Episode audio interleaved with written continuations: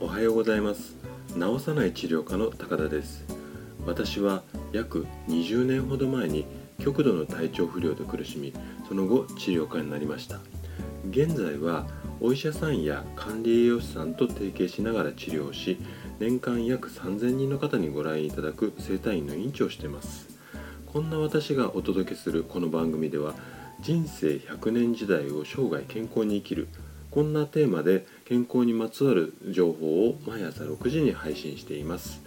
さて今朝のお話なんですけどもえーと、健康のためのダイエットで短命になってしまいますよ。短命っていうのは短い命ですね。短命になってしまいますよ。こんなお話をさせていただこうと思っています。でえっ、ー、とダイエットって結構テレビとか雑誌まあネット上もそうなんですけども本当にいろんな話題出ていますよね。で例えば太らないように食事を厳しく制限していますよだとかあと健康を目指すので、うん、1日1食にしていますよとかあと健康のために摂取カロリーをすごくこう厳しく制限していますよとか、まあ、こんなようなお話っていうのはいろいろあってどれも納得してしまいそうですよね。ただし急激なダイエットっていうのはちょっと落とし穴っていうかあの大きな危険が潜んでる場合があるんでそれについて今日は詳しくお話をしていきたいと思います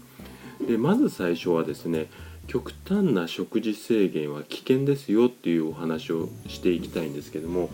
えーと、カロリーを減らすだけのダイエットっていうのは逆に太りやすくなってしまうんですね。でなぜならば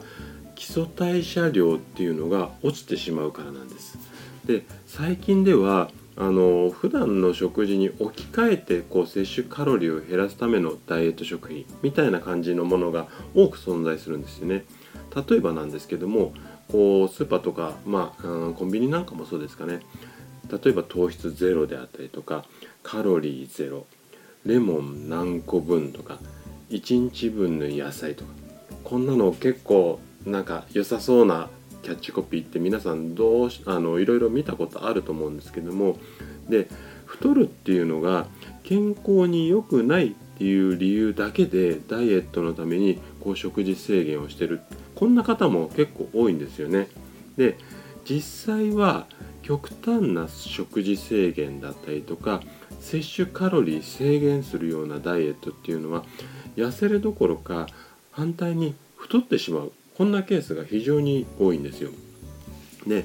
摂取カロリーっていうのをですね制限すると最初は本当にこうみるみるうちに体重が目に見えて落ちていきます。でおよしよしいいぞいいぞ結果が出てきてるぞっていうふうに皆さん喜ぶんですけどもある程度こう一定期間こう落ちていくとある日突然パタってこれ落ちなくなってしまうんですよね。でこれなんでかっていうと摂取カロリーが減ったことで脂肪だけじゃなくて筋肉まで落ちてしまうからなんですね。で筋肉が落ちてしまうと基礎代謝量っていうのが一緒になって落ちます。で基礎代謝量が落ちてしまうので少ししか食べなくても逆に太ってしまうこんなような体質に変わってしまうんですよね。でこれなんで基礎代謝が落ちちゃうとこういう体質に変わるのかっていうのはちょっと話すと長くなってしまうので今日はここの話詳しいお話っていうのは割愛してしまうんですけれども基本的にはカロリーだけを極端に減らすと筋肉が落ちて逆に太りやすくなっちゃうよこんな風にざっくりあの覚えていただければと思います。で痩せすじゃあ太っちゃう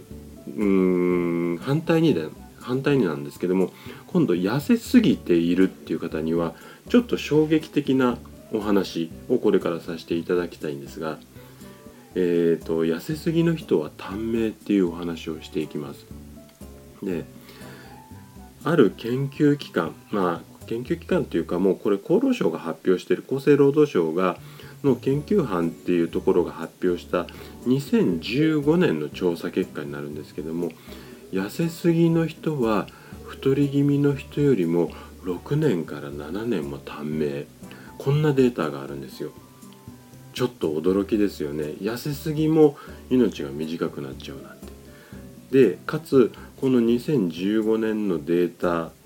なんですけどもその後ある一定期間えーと、その方たち調査した方あごめんなさいこれ2015年じゃなかったですね。2005年でした。ごめんなさい。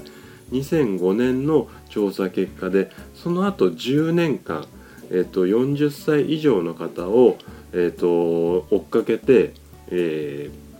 ー、調査をしたところ死亡率が結構高くなっていたっていうで死亡率とあとがんの発生率かがんの発生率も高くなっていたっていうデータもあるんですね。でそのうんと調査結果の詳細をよく読んでみると小太りの人は長寿でがんになりやすいっていう結論なんですよ。でここで言う小太りっていうのは BMI の値が25から30ぐらいのことを小太りっていうふうに定義をしてるんですけども BMI ってご存知ですかね？ちょっとあの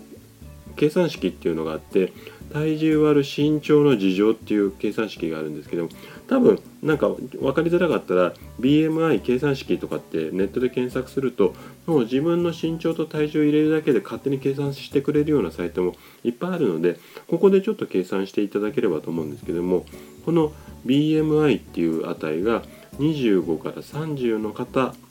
であれば病気になり、うん、で25から30の間で病気でなければですねあんまり厳しいダイエットっていうのは必要ないっていうふうにこの調査内容では定義づけられてるんですよね。でもちろん太りすぎの方っていうのは死亡率も高くなるんですけどもあんまりこう痩せよう痩せようと思って無理なダイエットとかをしないで健康的な生活を目指してみてはいかがでしょうかっていうようなご提案で今日のお話を終了したいと思います。はい、今朝はですね健康のためのダイエットが短命になりますよ。こんなお話をさせていただきました。今日のお話があなたの生涯健康で過ごすヒントになれば嬉しいです。今日も健康な一日をお過ごしください。それではまた明日の朝お会いしましょう。治さない治療科の高田でした。